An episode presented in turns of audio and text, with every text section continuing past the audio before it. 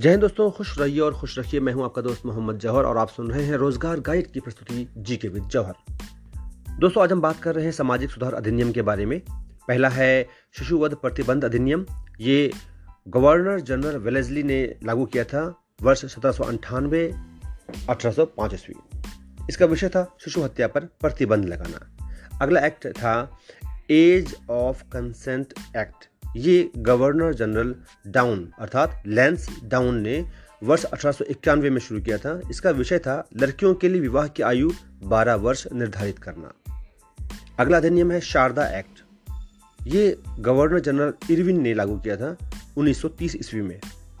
लड़की के लिए विवाह की आयु 18 वर्ष निर्धारित की गई थी इसमें। अगला है हिंदू विधवा पुनर्विवाह अधिनियम।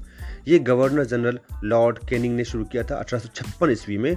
इसका विषय था विधवा विवाह की अनुमति प्रदान करना। अगला है अधिनियम दास प्रथा पर प्रतिबंध, जो गवर्नर जनरल एलन ब्रो ने शुरू किया था अठारह ईस्वी में।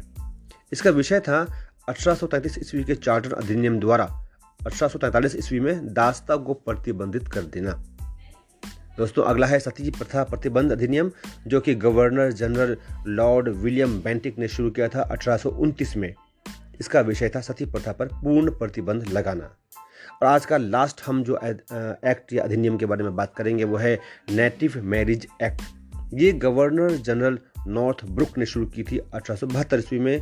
इसमें अंतर जातीय विवाह की अनुमति दी गई थी। दोस्तों, अगर अभी तक आपने हमें फॉलो नहीं किया तो फॉलो कीजिए और इस पॉडकास्ट को ज़रूर अपने दोस्तों के साथ शेयर कीजिए, ताकि वो भी प्रतियोगिता परीक्षा में आगे बने रहें। मैं आपका दोस्त मोहम्मद जौहर विदा लेता हूँ। जय हिंद जय भारत।